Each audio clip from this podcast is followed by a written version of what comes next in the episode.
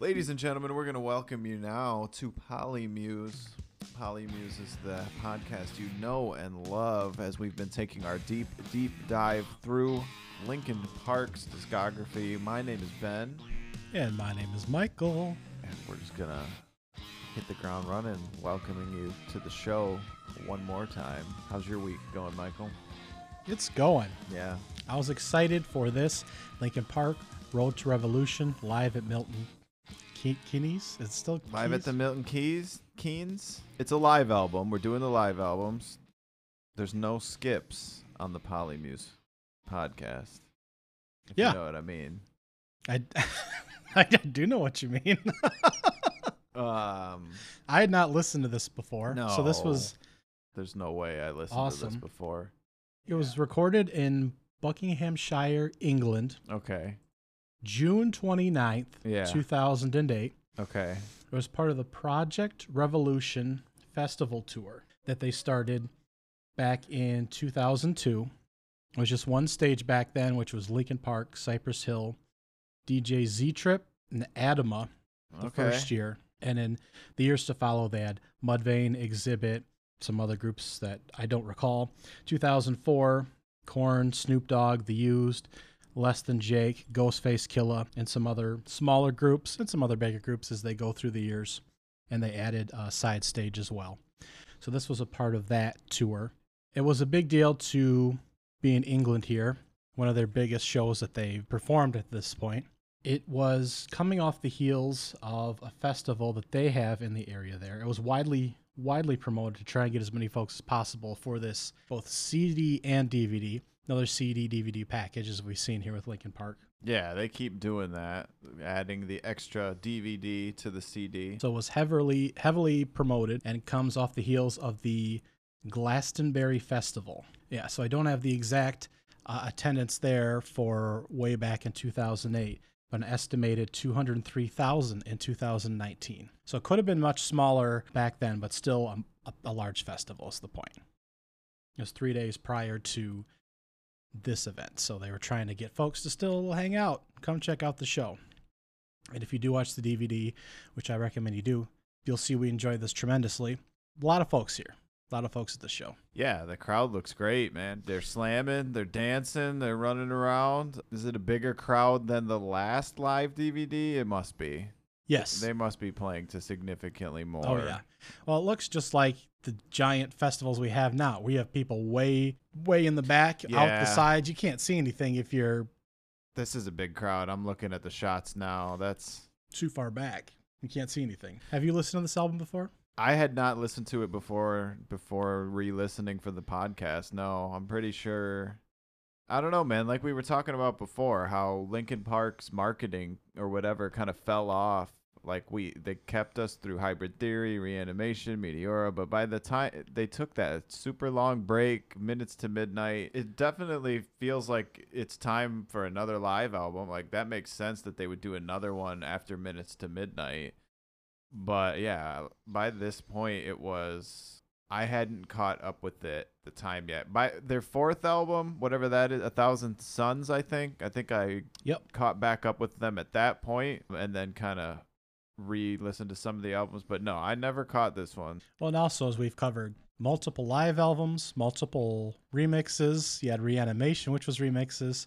So at a certain part point, if you're listening to albums as they're coming out, you're listening to the same song multiple The times over. songs, so it starts to wear on you a little bit. But I think this was a great piece for fans that really appreciated Linkin Park.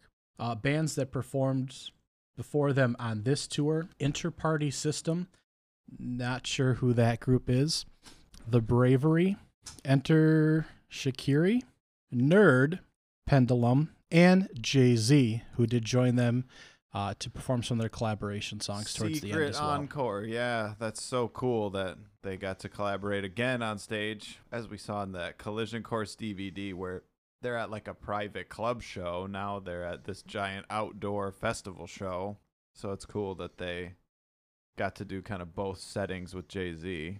Uh, so it is worth noting this was originally going to be much like the Jay Z uh, Linkin Park project originally. This was meant to be Pacific MTV broadcast Okay. that was switched to a CD DVD package release. Gotcha. commercial release, I should say. Yeah, like official album package. They're a different band at this show, man. They are way more confident. They got quite a different stage presence. I was really surprised at how different it was. I thought it would kind of be a rehash of a lot of it. The way they walk around, the way they kind of just the way they walk out on stage at the very beginning is a lot different. They carry themselves where it's like they know they can own the room. They've got all the little different pieces of their set with the different singing, the different instrumentals, the different samples. They like know when to hit their pieces. Coordinated. It's coordinated, but it's like a confident. This is what we do. Absolutely. It's a very mature performance. Uh, Yeah. it, it did draw mixed reviews. Some folks thought it was, which, to say the least. yeah. Now, it certainly isn't a, you know, from the from the guys on stage, it certainly isn't a lot of craziness, a lot of action happening on stage. We certainly have Chester performing his vocals with all his intensity that he does, and we certainly have a stage with all the lights as you would expect a full festival stage to have, but not as much the guys jumping around all over the place. They're even dressed. We have some nice vests going on. So it's just a more Yeah. Brad Delson's wearing like a suit. yep. They're dressed kind of different. In the first one, they were dressed, yeah, like skater punks from the 2000s. Now they're dressed all kind of differently. They don't even really look like they're all in the same band or in a band. But uh, just kind of normal looking dudes. They It- don't really look like millionaire genius rock stars. Yeah, it, and it's just two different ways of looking at things and I I really like this one really well put together. The transitions are Yeah. are gorgeous. And they they do talk to their fans quite a bit, which is always appreciated. hmm The title of this project actually came from fan submissions. Road to Revolution. Yep, so it actually came from Live at Milton Keynes. Yep. So a number of submissions came in and they selected this one from a number of different fan. They've always got that Linkin Park Underground going in. on. Yeah. Yep, absolutely. So the yeah, the stage like the set itself really simple but kind of industrial looking but still looking kind of classy. The sound of the music, the minutes to midnight tracks, a lot of them are kind of raw sounding. Like it sounds as good as the album as we always say on their live stuff where they do use samples but they are able to recreate the sound of the album or even surpass it. In this, some of it does sound more raw, like more of a raw live band sound, which is really cool. But just to go back to what I was saying a little bit earlier about the stage presence, man, like Mike Shinoda just walks straight out with that rhythm guitar and like they just like that he's got a lot more guitar going on. Musically, they're more confident. It's not just like the way they are acting it's like the just the way they're playing man to like uh control the energy of the evening like they know exactly how to to do what they're doing Yeah, absolutely. It's just like we were saying, the coordination, the transitions are wonderful. There's no wasted, I- guess, movement on stage. no There's no, we'll say improv for short, since that's what I can pronounce right now. Improvisation. a little bit Oh, there we go. And the vocals, but not too much for the most part. chester does a lot actually yeah he kind of he'll add extra screams and stuff He he he will, but for the most part, it's going to. So vocally, I think we agree. The the screams sound exactly like they do from the album. some of them are better Better, yes, some of them are like artistic screams like crazy screams yes, and some of his vocals are weaker at Yes. points. I think right. We talked about this off mic, but some of his vocals on this are definitely weaker. But as The far clean as vocals. Yeah. And as far as adding screams here and there, I just think it's not as much as a couple, you know, the Jay Z live and some of the other live stuff. I don't think he does quite as much of the improvs. I think it's Yeah. very close, closer to like you were listening to the album. Although some of the mm-hmm. just the singing is a little bit underwhelming.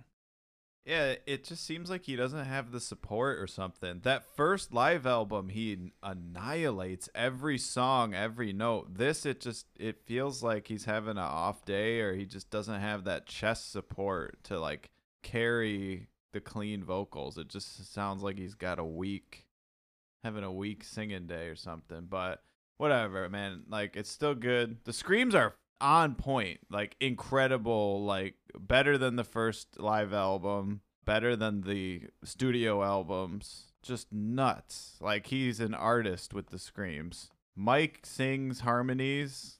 They're kind of weak harmonies. He doesn't have too many sections where he sings on his own, even though on the records he's been doing that more and more and more. They don't do too many Mike songs on this. No, they do not.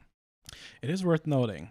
I realize that the uh, vocals are intense, but two and a half songs in, Chester could use a change of shirt already.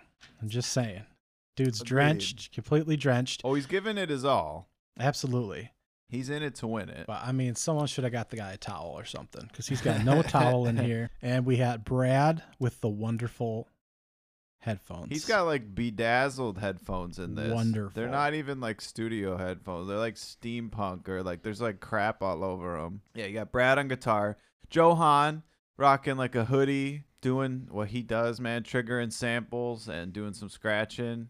Phoenix on the bass. He looks confident, man. Phoenix looks like he's like an intense dude, keeping it real. Got Rob Bourdon. Rob Bourdon's kind of a goofball, man. Honestly, he look he's all right, man. He's not like steady. He he just not my favorite drummer, but he he can slam when he needs to slam. He can add kind of accent notes over over samples when he needs to do that. He gets the job done. Did I get them all? The six guys? I think so. yeah. I think it and, is and Mike Shinoda, very confident on guitar, kind Oh, of weak on the vocals. Of course. Yeah. So a couple things I I picked up going through is of course Mike not as many vocals and also the I don't think the scratching as as apparent. So Hahn's part is kind of more in the background. I I want to jump in and say though they do do a lot more with like atmospheric like Yes. intros. Yes. There's a lot of samples where it'll be like an extended intro to a song that'll really just kind of break up the set and set the mood. That's yes. And that's all the DJ. That's all Hahn. Anyway, Yes. what continue. No, well, no, that's exactly uh, exactly that's that's his role. It's not as much In like the, the- couple interludes, yeah. uh, "Cure for the Itch" and stuff like that. It's Right. that's not what you're hearing No. from him in this live performance. No. He's the DJ. He keep when- if he needs to back off, he backs off. He needs to add that little music to to lead you along, you know. He's the glue. He glues it all into a set. It works, man. Some of the they, a lot of the songs have like samples as an intro where it's just like a drone or just a crazy atmospheric thing that really kind of sets a whole mood and an intensity for the it's like a really good use of the samples. You're, they're not using it as a crutch at that point. It's like a backdrop, and then they build the rest of the song over like his intro. So yeah, I mean, you really kind of don't hear him doing stuff in the actual music, but Right. he glues like these interludes together, and it's actually kind of a cool and unique way to to build the set. Really, It, it is. He might have the most important part because I think more so than the last two live performances is that atmosphere that glues everything together and that transition phase. It's it's wonderful. So why don't we dig into kind of just walking through more track by track here as we dig into the list. sure. So they walk into one step closer, our hybrid theory classic. It pretty much rocks. They keep it thrashy. They keep it good. Uh, you know, the screams are good. they do keep it good, yes. uh, the screams are fantastic. Uh, I think that's the first cue that this is going to be an awesome performance. It's really heavy, really slamming. It's a great intro piece to have hybrid theory, a hybrid theory track. I think to have the high energy, you get the lights going with this, the lights on stage, get the crowd jumping. I think that's a wonderful way to open with the performance to come out with that. And you have Mike as well on the vocals here to have a track where he's involved as well. So I think that's a great piece to open up to. The crowd starts moshing right off the bat. Like track one, they go for it. Very cool. Very high energy. Interesting. Yep, sounds good. Guitars come in strong, strong vocals like we said right off the bat. So There's yeah. There's something about it I can't place where it's heavier than the album version. They've got some kind of undercurrent. It, it's in like the drum sound or something where it sounds a little more industrial, a little more, uh, a little heavier tinged even than the hybrid theory version, which is good. Yeah, they're filling they're filling the whole room with with energy, dude. Yeah, to really make it really make it pop there.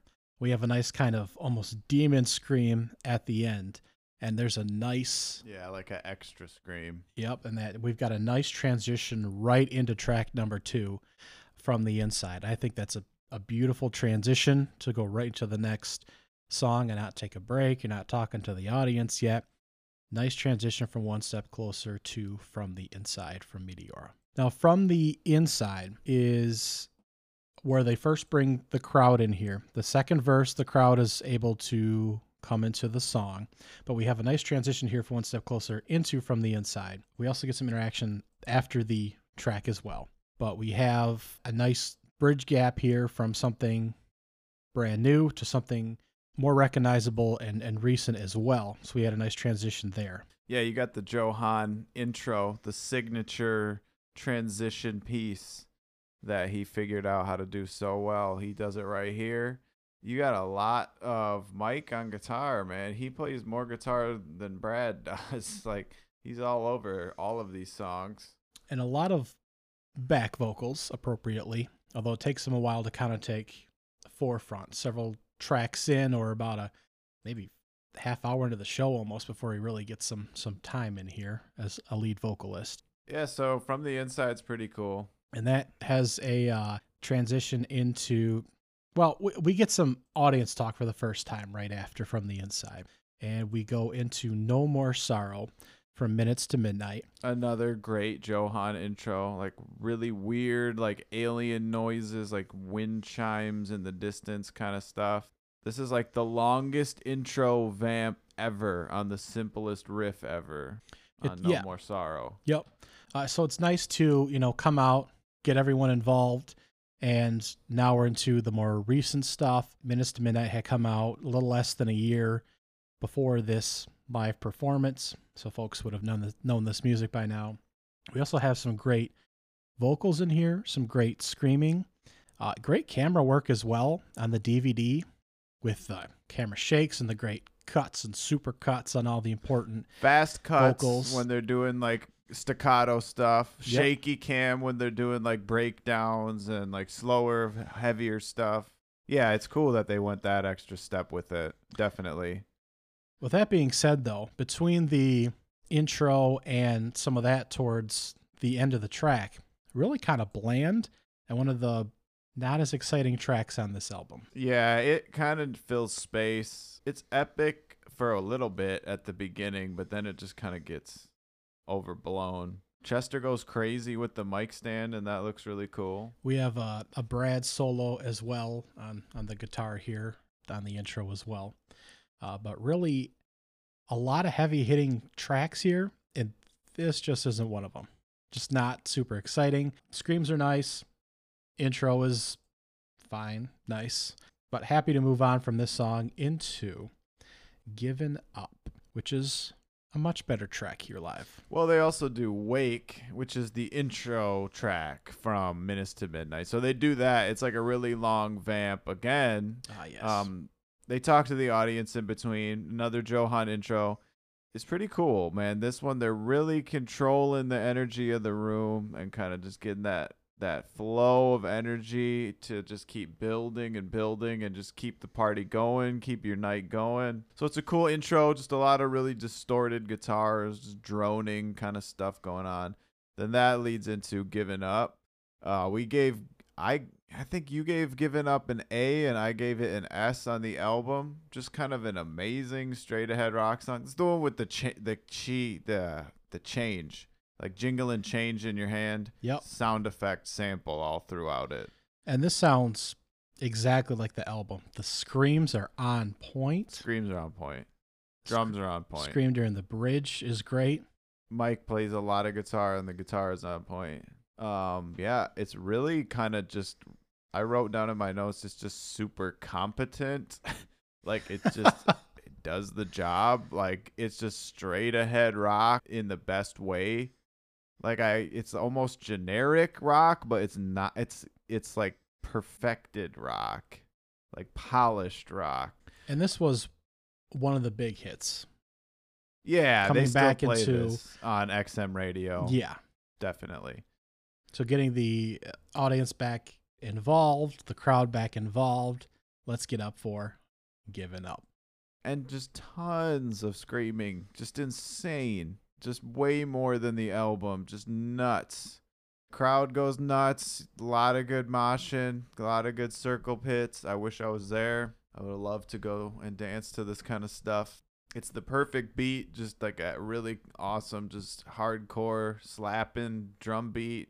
Gets you going gets you moving gets you just beating the crap out of the people around you uh, in a good way. And that takes us to Lying from You, another hybrid theory cut. Really cool uh, transition, like a cool like tick tick tick tick tick drum thing that kind of leads from the last song into this song. Really giving it a weird, unique atmosphere, and it really works on this song. And this is where we have Mike, of course, with the vocals up front for the first time, not as much in the background as he was towards the beginning of the the whole first half of the show, really, the first 20 minutes. So it's great to have him more or less he's been in the in the background for most of the show at this point. Yeah, he goes to the front of the s- stage and does more of the MC role, kind of keeping the crowd moving and grooving and making people put their hands up and stuff like that. This might just be the rappiest song that they've done so far in the set. Yep. So it's great to start to bring him around. I think it's kind of strange that I guess they haven't woven that in more, even though we're only a handful of songs in. But yeah, we're I guess we're really getting to the meat of the performance now. Samples sound good. They blend in with the drums. They blend in really well with the guitars. It's a really good mix. Joe Hahn doing his thing. Just really pounding great rhythm uh, that really works in a stadium or an outdoor kind of festival setting like this. Really good song. Gets the crowd to sing with them. The bass is really strong on all these songs. He's really just controlling just a huge sound, just a crazy. He keeps it really steady and really thick, and that's what you want. Yes, it is. All right, so it comes back in. It, they kind of let it die, let the crowd murmur a little bit. Comes back in with a acapella freestyle version of Hands Held High. We both agreed off mic that it kind of sucks. So, Mike is really good, but some of the stuff he rhymes is just whack. Just not clever, not I don't know, it doesn't mean anything, you know what I mean? I've never been a big fan of having a song performed a, a cappella without the instrumentation or all the other pieces that make it a full track. Without, I mean, obviously things can be done a cappella, but you better have a great song, something there. And he's freestyling hands held high, which is just not, I don't know, it's not great. It's just not great. It's It a brief little, just under two minute, basically interlude. It's used almost like, as a What transition. did he say? It's Yeah. like I don't know, man. What did he say? But know? I guess it gets the attention of the crowd. He gets them pumped up with the "Are you with us right now?" at the end. Are you with us? Are you with us right now? I mean, I'm down. I'm just saying, play a song. You know what I and mean? and he does. Then I guess he sits down at his keyboard and transition transitions us. Ooh, that was a smooth transition. Right into "Leave Out, Leave all, out the, all rest. We get a power ballad. You can't really slam dance to this. This is more of just kind of stays at an intensity, medium intensity, kind of cruising along. The drums are really slappy, and I like that.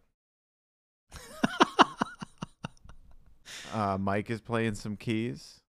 Chester is not on his A game. I don't want to keep uh, like bagging on him. It's just interesting that it's so noticeably not quite as it, he sounds pinched. He sounds like he's struggling to get out on the clean stuff. Maybe it's just because he's screaming so dang much, just insane and then it just leaves his vocal cords weaker. I don't know. Either I'm- strain or or energy conservation, one or the other. and it's fine. Like he, he it's good. It is good. It's just not like A plus plus good. He can do better, is what I'm saying. And now I'm gonna shut up about it. I, I've said plenty insulting our favorite vocalist. Um, what else do we think about Leave It All the Rest? Well, we like the harmonies between him and Mike. Oh yeah. Yeah, we do. Although Mike, the few times he has to deliver his vocals by himself, are also not the strongest. Right. He's also not quite lead vocalist or lead clean sing vocalist level. He's more backup level. Now, maybe it sounded different live, but the recording just is very lacking. It's just not strong. I don't know what the deal is, but it's just not. It feels like there should be a little more strength behind these vocals. Something, something's just not, not quite right. It's still pretty awesome though. It is still a really good stadium rock anthem track. It's just I don't know, something about the energy's not there on this one. And then we roll into Numb, which brings it up for us. Yeah, they're taking it back up at this point. Definitely. They know how to get the ebb and flow of of to keep your evening going, to keep your party going. These vocals seem to be a little better. We have some great screams in here. Really good harmony. Probably the tightest harmony that they do on the thing. We do also bring out some echo as well with the vocals. I should say with the um oh with the vocals, but instrumentally, not real. Yeah, they do an effect, like an echo There effect on the vocals. That's what I'm looking for, an echo effect. He does try to fit a weird scream somewhere into the uh either refrain or bridge towards the end there, so I don't know if the echoes throw him off briefly Hmm. at some point because he tries to fit a weird scream in there and he cuts himself off and, and and continues singing. So I don't know if he threw himself off in there somewhere with the echoes, but These guys switch guitars on like every song. Brad and Phoenix and Mike just have a different guitar constantly. Pretty cool that they're at that level where they can afford to do that and uh, take that little subtle extra step to add some more production value. Just get a bunch of, you know, expensive, high high caliber instruments going. Just uh, the exact right tone and sound for the song that they're doing it's cool that they can afford to do that at this point and, and go all out like that. yeah, they're not tuning on stage. They're saying, "Hand me No. a completely different instrument, please." yes, they got a guy who will hand them one. They're not a bar band who's gonna look at their feet and uh, right. tune for ten minutes while they tell dumb jokes. Yeah, you're not getting any of that here. They got a perfect axe, the exact axe that they need for the job. Just thought I'd mention it And on Numb. Numb's a good song. It's a good version of Numb. They do kind of rely on the samples a little bit on this. Cool that Mike's playing keys on this. Harmony is good on this.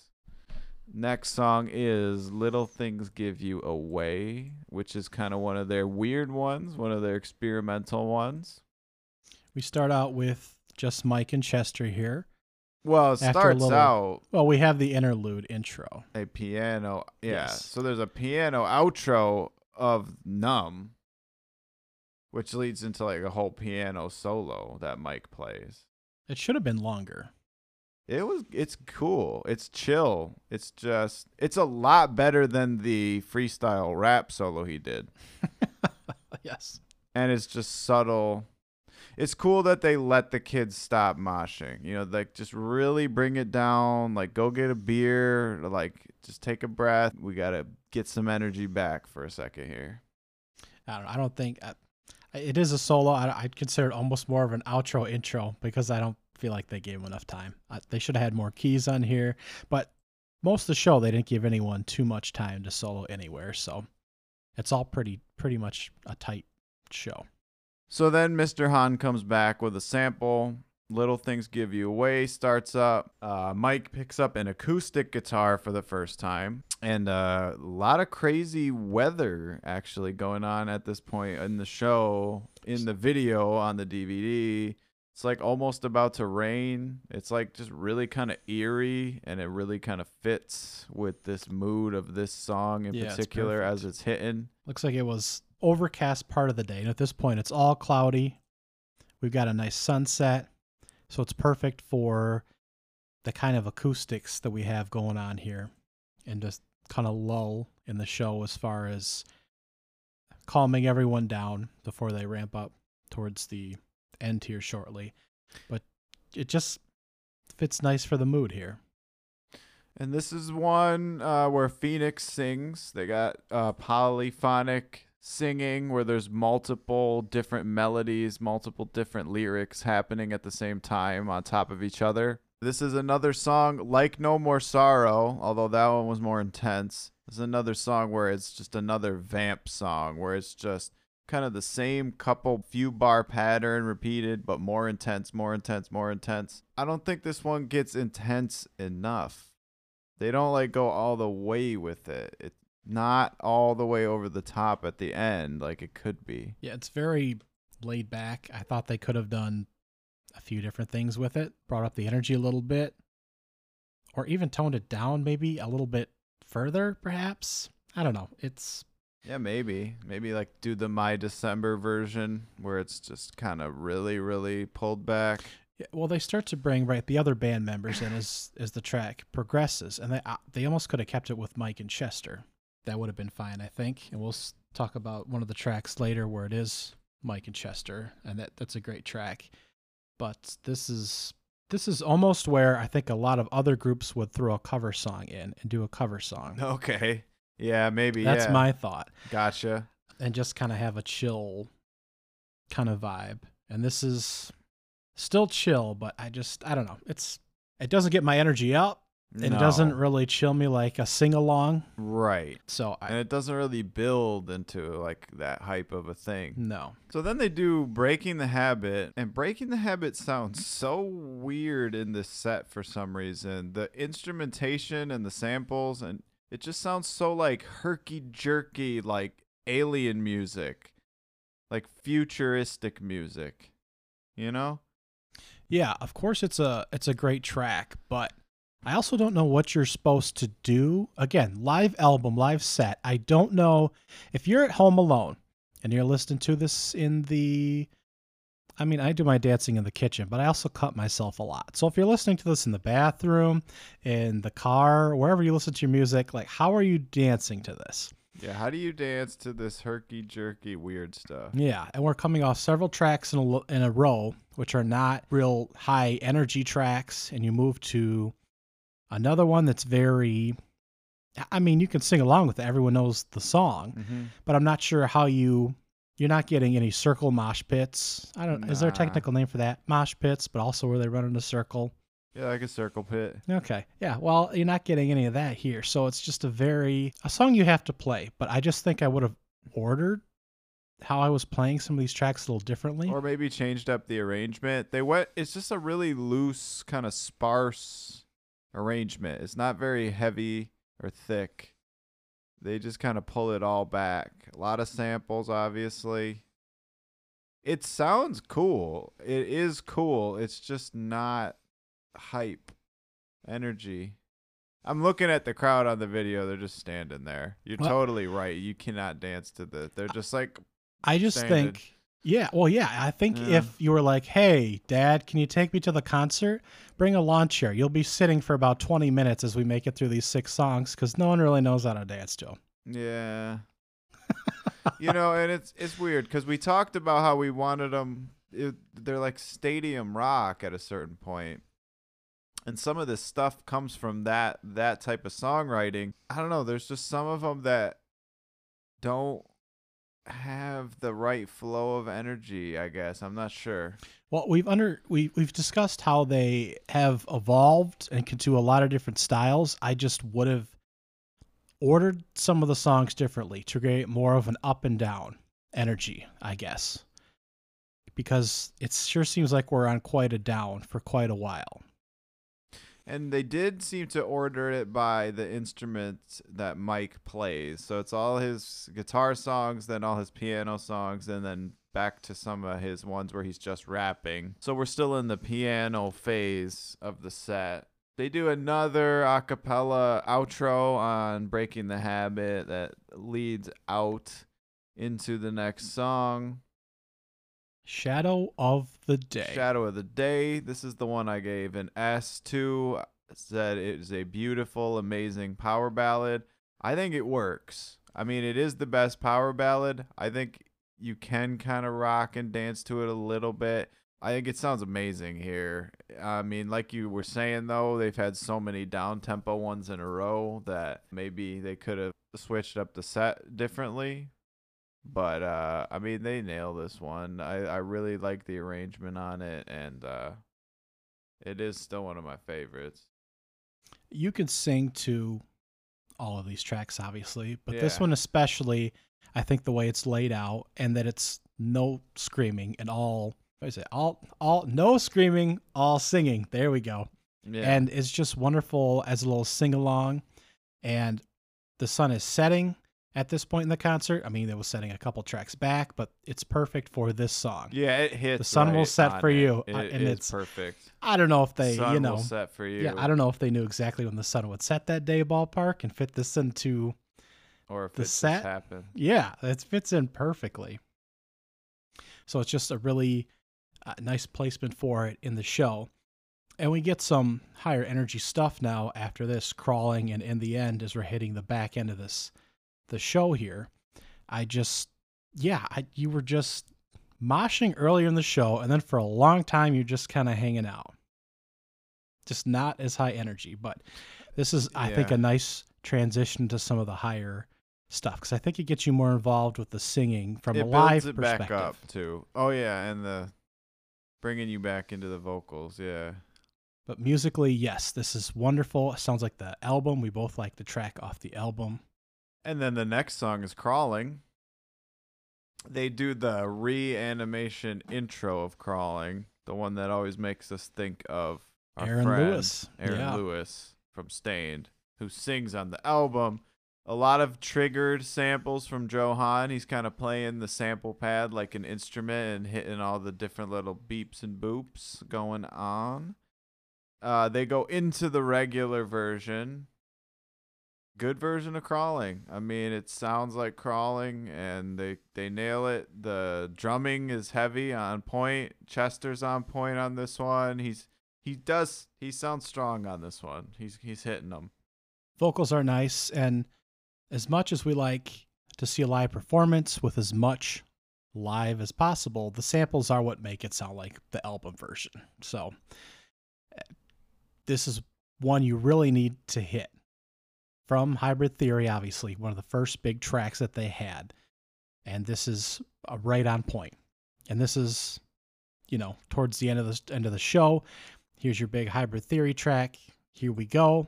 Up tempo. You can jump around a little bit more, even though this some of the chorus, uh, not the chorus, the verses are a little bit slower, but it's still a song you can jump around to more so than any of the previous handful up to this point. Yeah, on the choruses you can jump.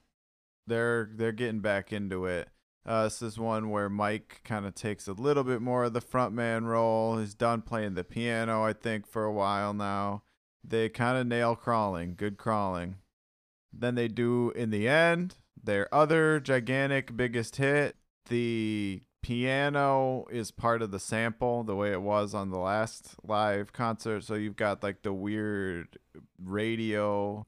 Oh, you know, I'm watching him do it on the video. I, so it, he's triggering different parts of that loop on the sample pad. So he is kind of playing it. Uh, Shinoda takes the MC frontman role. The bass is really good and really thick. Good bass sound on this coming from Phoenix. And Chester does a great job as well. Yeah. Good harmony from Chester. And we have Mike in the crowd as well hopping in. Mike hops right in the crowd. So we have some fans singing, got some fan high fiving. That's pretty cool. Yep. But this was um kind of the first wrap up track as they do leave the Yeah. stage after this song. They do the really good trick where they pretend to leave the stage and pretend that the party's over. Everybody gets very agitated and wants them to come back. You know, in the end is their biggest hit, so it's like yeah. that's kind of a good way to do it. And then everything that you come back for after, like this is just for the fans. Like this is because you wanted it. Here's Now- some more songs. Exactly. Now, are you a big fan of going to see them perform a big song like In the End and having the crowd sing a portion of it like that? Because personally, I don't mind singing along, but I would prefer that they do most of the heavy lifting on the vocals. Yeah. That's what I came for. That's a really good point. That it is kind of a cop out. I mean, it's fun, but it's like we're paying to hear them perform it, and we're not necessarily paying t- for us to sing along to it. Yeah, I mean, you know, do it whenever, every once in a while. It's whatever, but that's a good point. Then they come back out, just like we knew they would come back out, and they say thank you, thank you, thank you. So we hit what is probably my one of my favorite tracks on the whole live set after their kind of exit here with in the end. Our first semi encore with Pushing Me Away, which is a nice duet acoustic with Mike and Chester. Yeah, this is a unique song on here. Definitely worth listening to this album for moments like this where it's something totally different that it has nothing to do with the studio version of the song. Total rearrangement of the song, just piano and vocals. Both of them are nailing it. Uh, Mike should have sang on this. There is a Mike part on this song that he didn't sing. Uh, but I think they do great. I think it's really, really good. The singing is great. The song is great. The song is great. Uh, but they uh, just tease. I thought they were gonna play the whole song with the band, and they don't. It's the tease version. Yeah, it would have been nice to, yeah, certainly either bring the band back at the end or at least have Mike in at a couple spots, bring his vocal back vocals in. I don't mind this version. I mean, I I just It's like good. the keys on here and some kind of vocals. It could have been great. I think we found our new uh, Christmas duet for our family get together. Yeah, we could do This it. could be Can it. Can you play the piano part? Could certainly learn it. Okay. It's been a little while, but I can certainly pick it up. Well, you gotta do. They gotta do more singing together. That's what's the real magic. They don't play it up enough. Speaking of duets, like we always talk about how Chester and Mike are like a duo and how they play the different characters and the different moods and the different like you know one will do the super intricate like speaking part and the, then the other one will just do like crazy little one liners but they don't play it up enough on stage. Like they could do way more to kind of use their stage presence to show that like they're the two ringleaders of the thing. They they all kind of fade into I mean, they're all six of them doing stuff. But do you kind of get what I'm saying like I do. Yes. Mike doesn't sing enough. Yeah. They don't do enough back and forth. Mike really doesn't sing enough or have enough vocals on this whole live performance. Mhm. So to kind of showcase Chester's vocals here without Mike adding something vocally, it seems like a strange option to me. But it's what they went with. I enjoy it. It's good. Could have done a lot of different things, but this is one of my favorite songs on the live album here. Yeah, it's worth listening. There's this and a couple of the moments coming up uh, make listening to this whole live album definitely worth uh, worth your time for Linkin Park fans. Definitely. Uh, then Mike does a bunch of made up piano noodling, kind of pretty, kind of good. And we bring the whole band back for what I've done. Great song. And what they do is solid. Mm-hmm. They're kind of killing it. It's kind of still not quite full energy, but it's very tight. Uh, they play the piano riff for real. They don't cheat the way they do uh, in the end. Uh, Mike's actually playing it. The drum sample is awesome. It's really crunchy and cool and just kind of keeps them all locked in. It's a really good sound. and it's high energy. Crowds involved, Whole piece is good. You're thinking this might be the wrap up to the whole show, and it's not quite. We do have Jay Z coming up still. Jay Z comes out. So Jay Z had played earlier his set on the same stage on the same day. So the audience knew that he was there and that it was a possibility. It's always nice to have that in the back of your head, like who could pop up or who might join them on stage. So it was only natural for him to hop up for a couple tracks here. And they start with the Numb Encore mashup, which is a lot of Jay Z, kind of mostly Jay Z doing stuff. and that leads right into Jigga What Faint. Uh, but it was an interesting selection to use these two. Um, to start with a lot of Jay Z, and then, of course, the back end of Jigga What Faint turns into full, basically full Faint with Linkin Park on the back end. So it's nice to kind of incorporate him in and then go right into your big hit, Faint, towards the back end of that. And Jay is just killing it. Like super, super tight with the drums and the samples. Super good enunciating, clear vocals. Uh, like you can just cle- clearly understand every word he's saying, and they all hit exactly on the beat. He's got great stage presence. Uh, he just comes in and hits it out of the park. Like he doesn't need a warm up. He doesn't need to like get in the groove. He just like nails exactly what he needs to do on the track. And Jay Z is known for refusing to play with a backtrack or back vocals. He'll perform all his own vocals or he'll refuse to perform. Videos you can find out there of that. So it's great that he's out there and like you said, great enunciation. He's he's singing it, rapping it as it is on an album. And that's how he wants it to be live. That's how he wants you to hear it. So it's just a wonderful performance by him. Yeah, this is the other moment where I would say it makes this whole album worth listening to or getting a hold of. Uh, this one and then that cool piano version. Of pushing me away. They're Yep. just so so well done, so high energy, so unique of a performance. Um, super super cool encore pieces here, and uh, yeah, then they still have one more. One more to go here One more. with Bleed It Out. This version of Bleed It Out is phenomenal. This is like the coolest way to end a show. They play like the whole song first, and it's like super tight, and they're going all out. Like it's the best version of Bleed It Out. Everyone's giving it 100%. And then they have a drum solo. What do you think about that that far? So far. So, hot take here. Yeah.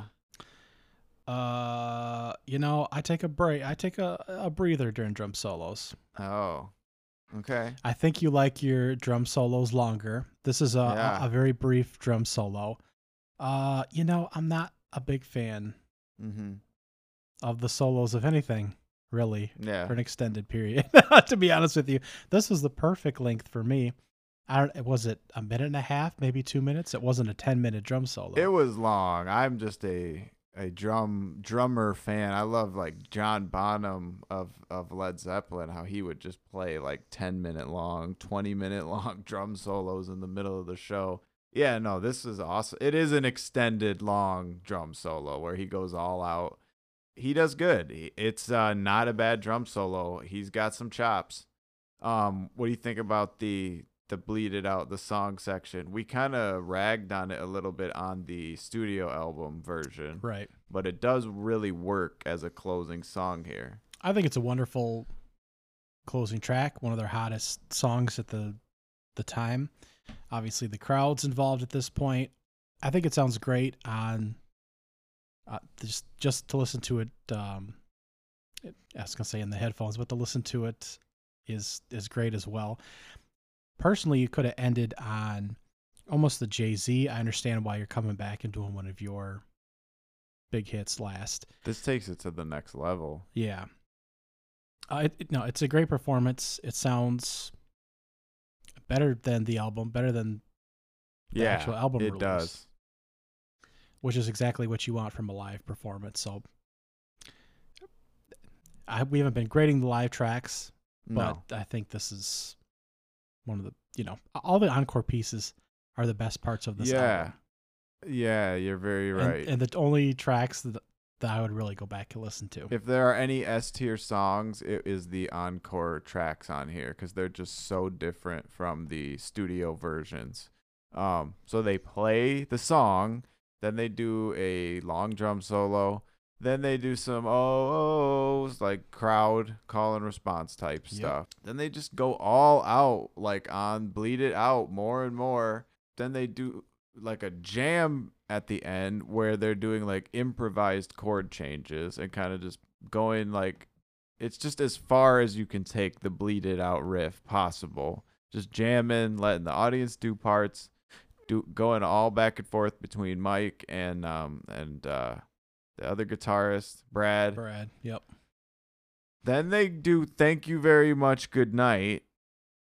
But the drummer never stopped. So like the slow version of the riff is still going in the background and you're like they're going to do it one more time, aren't they? They're still screwing with us. this is not thank you good night. They do the slow bleed it out, take it deeper just to throw it away. Then they do the crazy fast version. So they do it again, again. And then they finally end on insane guitar feedback that lasts forever, which is the Everybody Shut Up and Go Home song. Basically, just noise to try and clear out the stadium. That's a good trick. Yeah, you got to like extending the song too.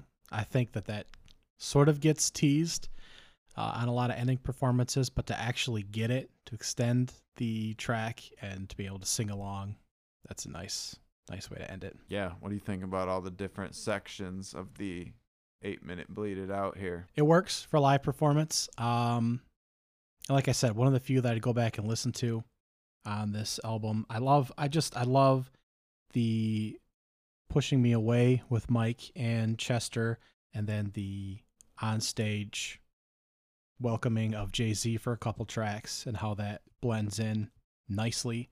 And then the bleed it out is is wonderful. Nice way to wrap up the show. And it was a good show for as much as we've nitpicked various parts of it and you could take Yes. I don't want to say take a nap in the middle of it. Mm-hmm. I would have rearranged parts of it, I Yeah. think. And it actually seemed maybe a little light on hybrid theory. Maybe Yeah. maybe not. No, it was. I think it's still an incredible performance for as much as we uh, nitpicked. You're right. It was uh, like we said at the beginning, very good transitions. Seemed very tight and what they wanted to do. Like it was rehearsed. This is what we're going to do. Bang, bang, bang, bang, bang. Point A, B, C, D, Z.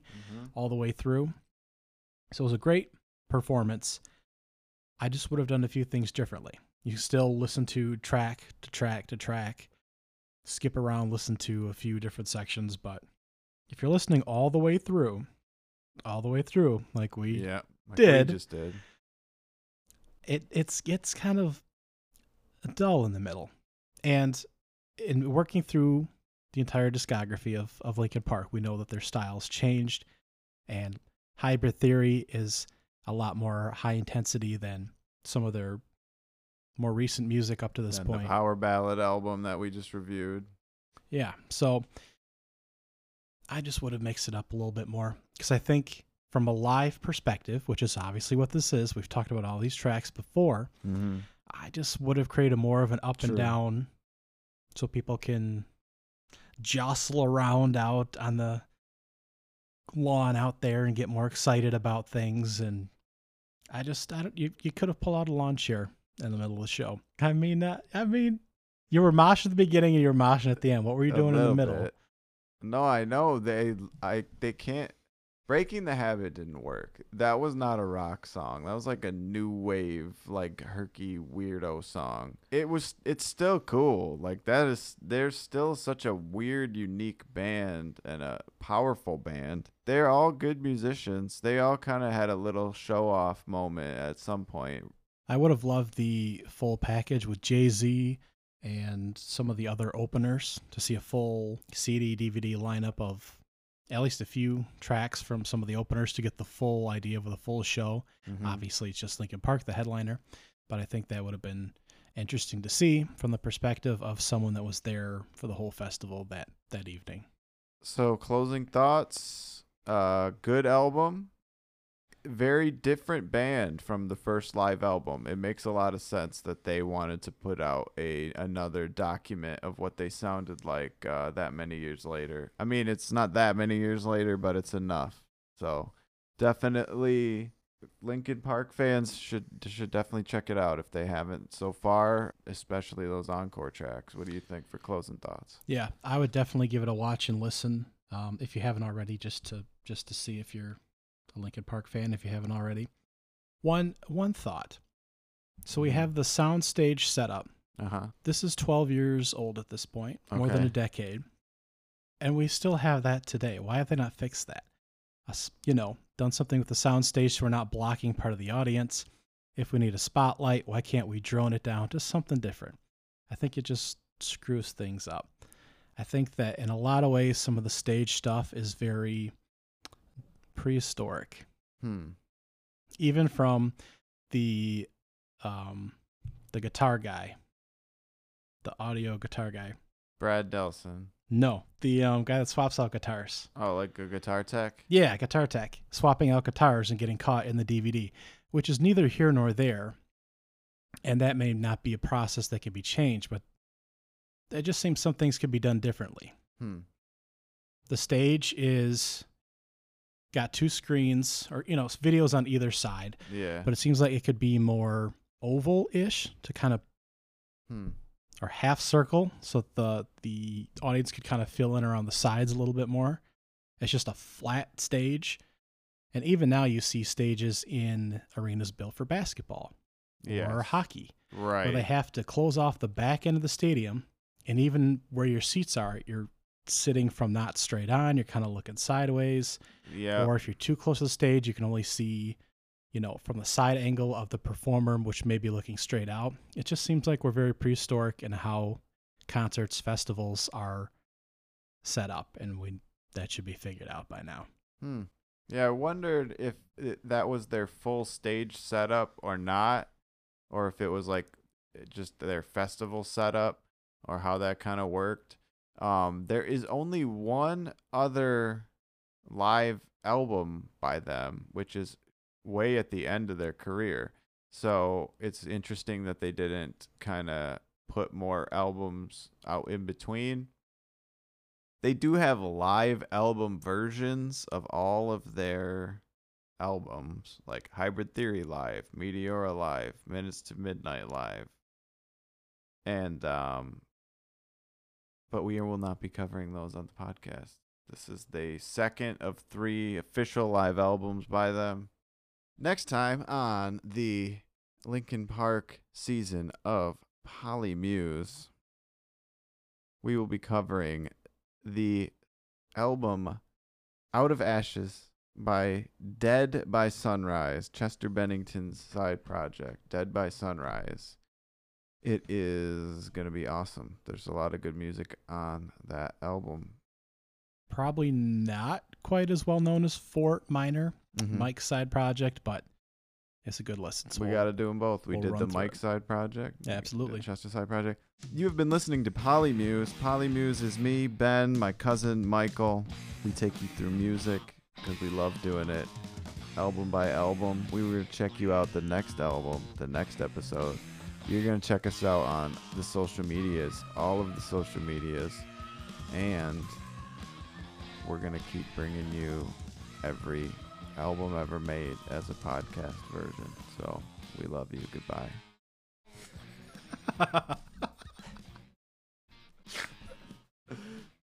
it's so funny. Just check us out, okay, guys.